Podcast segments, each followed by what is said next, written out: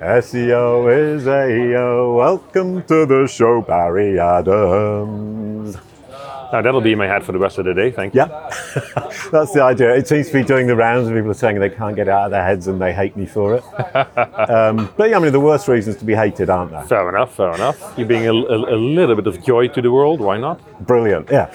And we're sitting outside an Irish pub in Amsterdam around Take It Offline. Uh, we had the event yesterday. It was brilliant. You were you Yeah. were you I were really enjoyed it. weren't you? I really enjoyed it. It was really good fun. It's sort of fairly informal and, and lots of audience participation, and you know you get really interesting conversations going on. Then Yeah, I heard what you were just saying to Anton about um, the smaller ones are, are really nice because you actually get to talk to people yes, properly. exactly. And yesterday was really good, kind of friendly atmosphere. Yeah.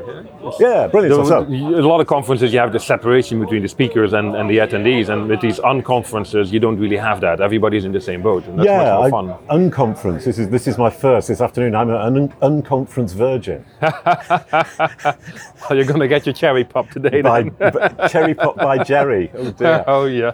Right, let's talk about something more serious. Google, Google shaped web. You, you, you're not a fan. I mean, yesterday you were saying you don't really like AMP. No, no. I'm, I'm probably one of AMP's fiercest critics out there, to be entirely honest. And it is it is a, a, a small moment of pride for me that I'm ranked first for fuck Google AMP. Oh, right, okay. uh, you sort of see what Google is trying to do with AMP, but it's it's it's putting the, the, the horse in front of the cart, if you ask me. Um, AMP, in my opinion. And I did ask you. yeah, well, there you go. I'll give you my answer then. I think Google is trying to reshape the web with AMP. Rather Yeah. than Google adapting to the web, it's, it's Google trying to make the web adapt to Google. Um, Yeah. And the way they're going at it with this, this AMP standard is they're basically trying to make websites build their entire site in the, in the AMP framework. Um, rather than just build a separate second web with AMP, which what a lot of publishers is doing right now. And that's just too much development time and too much overheads, and it's just not cost, effect- cost effective. Given how bad people are at writing HTML to any kind of standards, isn't AMP a good thing because it simplifies everything and it structures everything in a manner that we're kind of forced to follow because it's stricter? Or am I being naive? It's stricter within Google's parameters. You're taking away a lot of the freedom of the web. And I'm a firm believer in a free and open web, Yep. where anybody can publish anything and, and do whatever they want with it. And it's up to search engines then who make their money off the web to make sense of that. Yeah. I don't think it's a search engine's job to make the web conform to a particular vision that they have what the web should be like. It's not up to a profit seeking company to determine the shape and direction of web technology. It's the web itself that should determine that. It's an open standard that that everybody can contribute to. And AMP is nominally open source, but everybody who makes decisions about the actual AMP standard is a Google employee. So it is an, a Google project at heart and an attempt by Google to make the web conform to what Google thinks it should be But then, look like. but then, then the web's developed for 20 years and it's been lots of people doing very disparate things and, and, and it's all become a big mess and there isn't any standardized or very little standardization. Um, It all works in browsers, though, doesn't it?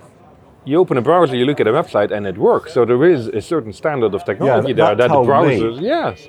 So why should that change? Why why d- can Google not just work within this, yes, admittedly slightly chaotic uh, uh, environment that is the web? But no, Google is trying to make the web look like Google. yeah. And like I said, it's not up to a profit-seeking company to determine that. And then and then you move on to WordPress and Google stick it them hiring WordPress Yeah. developers to push Tide, AMP, PWAs, which is PWAMP, which is a great word when you say Yeah, PWAMP. PWAMP. uh, and and speed and analytics and search think we should be are very they, are they worried about taking that. over WordPress too? Exactly. I think we should be very worried about that when the most used CMS on the web i- is being influenced by such a powerful company like Google. You know, where, where does it end? I mean, in the end, you'll end up with, like I said many times, a Google shaped web rather than a World Wide Web. It is not the Google Wide Web, it is the World Wide Web still. Mm. And we shouldn't have one company have so much influence over what the web is and isn't, and what's allowed on the web and what's not allowed. And, and it's not that, that it's, you know, Google is very good at not overtly forcing it on the web, but they're manipulating people into adopting it. Because then, yeah, you can do it without uh, the standards and just do whatever you want. But if you do it our way, Google says, you get you know preferred visibility in search results, you get the AMP carousels, you get the little logo. Yeah. So it's a very subtle but sneaky way of manipulating people into building stuff the way Google wants it to be built. Well, it's very carroty and not very sticky, exactly. as it were. That doesn't make sense, does it? It's, no, no, it's yeah, no, a stick. exactly. It's it's it's luring them with sugar, really, you know. But it's a very dangerous path to go down because we don't want one single company to have that much influence over the web because the next thing, you know, they're going to do things that maybe aren't so good for the web but are good for Google's bottom line. Like keeping people on the SERPs and nicking people's content. yeah. which is which is kind of the big thing of the day because of the Yes. European law thingy me bob. Yeah. And and there again, I mean, they're playing they're playing hardball and they're saying, They're you playing know, very hardball. we're, we're, we're doing what we want to do because we're boss, basically. Exactly, the 800 pound gorilla in That the room. must really annoy you. It does to a certain extent, but on the other hand, I also think the, the legislation is a bit heavy-handed and it never had any chance of really uh, uh, causing any, any dents in there. I do think Google needs to be regulated. They are way too powerful and are taking over way too many different verticals. They're not a search engine anymore by any stretch of the imagination. They're an advertising company with such a dominant market share that they can do whatever the hell they want. Yep. And, and the moment you stop seeing them as an advertising company with a 90% dominance on the web, you, you change your perspective of what they do entirely. I mean, Google doesn't do this out of the kindness of their heart. They may have started out that way, and I genuinely believe that eh, at the beginning, in the early Yeah. days of Google in the early 2000s, they, they genuinely felt they were trying to make the web a better place. And they were at mm. that time. But now it's all about the bottom line. They're, they're a profit seeking company. Yeah. And everything that they do in the long run is about making them more money, not about making the web a better place. And, and I mean, the, the, the European directive, I was talking to Andrea Volpini about it, who was saying basically if you're a European press uh, thingy with, and you're in Google Yeah. News, you're opted in by default. And you have to then control it with structured data. Yes. How's that affecting you? Because I mean, that's your big thing, isn't it? News. Yeah, it is. It is. It hasn't had a big impact yet because it's not going to kick in until next year. But it's going to, you know, oh, it's kicking in France 23rd of October, and I don't have any French news clients though, so I think I'm, I'm going to be able to sit on the sidelines on that and watch that unfold a little bit until it, it kicks off in March 2020. I think for uh, other European websites. Uh, but it's basically opting into to showing snippets or opting out of showing snippets. well, UK won't be a European. Uh, I'm live in Northern Ireland. I have no idea how that's going to end up. So Oh my let's Lord, yeah. let's not go down the political route here No, no, because no, sorry. you'll have it, me it, ranting for the next two a curious hours. question. I mean, you're going to have to deal with it anyway because Yes. um, you've got that thing. They're saying, okay, uh, we're not going to show. We're just going to show the link or maybe the title if you're lucky. Yeah. And if you use structured data, you're explicitly telling them that they can use that content. And Andrea. Volpini was saying, actually, it, it, it might be a good thing in the sense that we then get to control.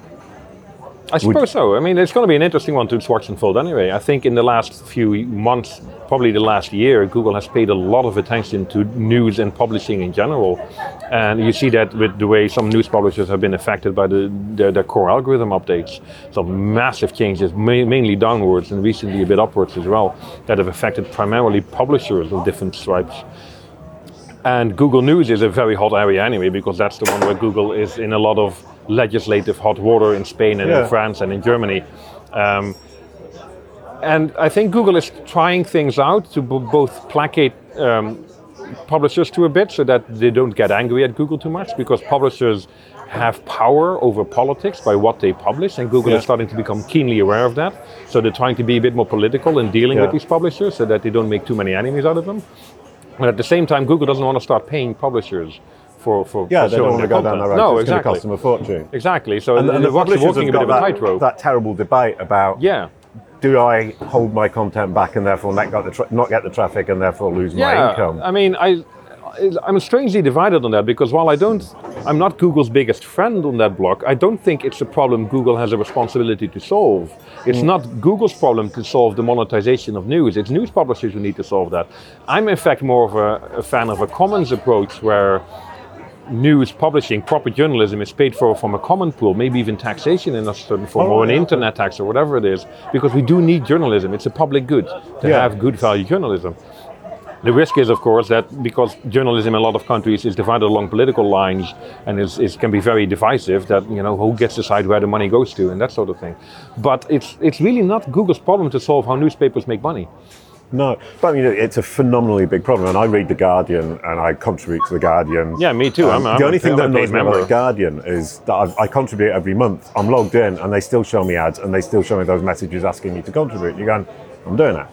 So, but but but they appear to have solved it, or, or to a certain extent, I think the Guardian is starting to become profitable now um, because you can't just rely purely on advertising income to, to pay for news. That that's a, uh sliding scale downwards, unfortunately. Um, so you have to build sort of a news brand where people are willing to sign up for it to a certain extent, and it doesn't have to be a paywall, although some paywalls can work. The mm-hmm. Guardian, I think, has found the right model because they they try to create create sort of a sense of community about mm-hmm. the type of journalism that they're known for and it works well with their particular target market. I'm not sure a tabloid is going to have the same success. I mean, The Sun had a paywall for two years that was just not a success, so they went off of it. Oh, and, okay. and now they're making money off advertising because they get much because more traffic. people won't pay for the latest no, no, gossip. no, the- you- if you can't, if you have to pay for the Sun, you go to look at the Daily Express instead or the Daily Mail. You know, I mean, it's it's Because not- it's the same. it's a similar type of news, a similar type. They- know their target market, they know their product really, really well, and it's a product that they sell in, in the But form I mean, the Guardians concentrate more on investigative journalism. Yeah. And, and saying, you know, we're we're. And it wouldn't surprise me if a website like The Independent is going to, to try something similar because they have a roughly similar target market as, as The Guardian has. Maybe, Yeah. you know, The Independent is trying to be a bit more uh, accessible and, and less highbrow, but in the end, it's, it's a similar target market that they're going for. Oh, okay. And I mean, the, the, those kind of newspapers. Then, I mean, we're going to see how that's all going to unfold. Asking for an opinion, do you think they're going to hide or show, as it were? I think most people, most newspapers will just um, show the snippets and they don't want to lose the traffic. I mean, social is still a big driver of traffic to most news websites, but search accounts for 30 40% minimum to most news websites, and they don't really want to risk that in the UK. In other countries, they might have to, have to make different decisions, but in the UK, I think all the publishers are going to opt in, Okay. uh, and and you know, unless they have real strong uh, alternative methods of getting traffic to their website. All right. Um, another question then. Where, what, what, where's the next thing Google are going to get you annoyed about? We, we've had PW. I wish I knew. no, I mean, we've, we've had WordPress, we've had AMP. Obviously, the news thing is kind of. I don't. I don't hardball. go out to try and be annoyed by Google. Oh, I right. mean, I, you know, I, I had this impression you got up in the morning, you think, right, what can I. What yeah. can I get how how can about I be angry today? I don't like being angry, to be entirely honest. I like I like being a happy Barry if I can, but I do get annoyed by a lot Oh, of can I things that call you are Happy. Barry from now on? You can try. I'm not sure people will believe it, but no, I just just you know I don't think again. Um, I mean, the OnSERP stuff, the, with all these rich elements it's, coming it in. is do- annoying, but I see what Google is trying to achieve, and I see where people complain about it. You do feel like they're stealing their traffic. There, there was this sort of unwritten social contract that Google gets to scrape the web and therefore, in return, send traffic to those websites. Now, Google has decided that that contract never really existed, and like, no, we're going to keep all the traffic. We're going to be an answer engine more than a search engine. huh? Yeah. Um, and Oh, that, make, that makes perfect sense for Google because it keeps people using Google. It, Yeah. it at the same time undermines the web in a large extent in that it becomes less valuable for people to put content on the web if they're not going to give them any traffic back. So, And, the and con- they- they- you do you can feel a sort of sense of betrayal there that Google made its its money off of these websites and now is turning their back on those same websites and thinking, you know what, I don't need you anymore. Yeah, I mean, so what I'm, what I hear, I mean, I hear Rand Fishkin talking about kind of that there's this social contract. I mean, don't want to insult anybody, but you kind of go, and there was a social contract and they're not respecting it. Now I'm sulking. Um, Yeah. And you kind of say, well, you're not going to change it. No, but you sort of have to we do? reinvent yourself to a certain extent. But at the same time, where do you draw the line? There are still businesses out there who create valuable content And- and, will keep creating valuable content as long as there's a business model in them for Yeah, it. and that's it, and they'll stop. And if- they'll stop if, if they're not making money off of that. I mean, look at, at uh, the recent kerfuffle with the, the lyrics website that caught Google scraping their lyrics without them giving permission for Now, it. hang on. Sorry, one thing. What strikes me about that is they're reproducing lyrics of other people's work. Yeah. So that's the pot calling the kettle Again, that's what Google thinks. It's derivative, so we can do whatever the hell we want. But what I found interesting is that Google still scraped them despite the fact it never gave permission for it. Okay. So Google is, is walking a very dangerous uh, tightrope there that if, if a website doesn't give them permission, Google shouldn't be bloody scraping them. But, but then I saw that uh, Google had not given Moz permission to scrape, and Moz is still scraping. So, I mean, it, we, go. have got all these pots and all these kettles, and Yeah, yeah, fair, fair point, fair point. You know, it's it's all about guidelines and terms and conditions violations and whether or not they're enforceable in court or not. yeah, and a lot of people just aren't respecting it, and Google are the first. But the information it doesn't just pop into a vacuum. There's people who put effort into creating information, and that effort needs to be rewarded in some way, shape, or form. And uh, Google at the moment is, is slowly and steadily undermining that ecosystem. Yeah. I don't think Google minds in, in, to a certain extent because again, it, it um, narrows the scope of the web. If there were fewer websites for Google to crawl and index that make their life easier, they'll, Yeah. still be the largest search engine on the web. So they don't really care.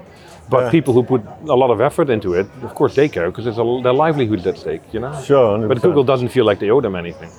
And I get that point of view too. Um, I don't agree with it, but I get why Google thinks, you know what, that's your problem, not mine. Brilliant. Google don't feel they owe anybody anything. No. Thank you very much, Barry. SEO is AO. Thank you, Barry. Thank you, Jason.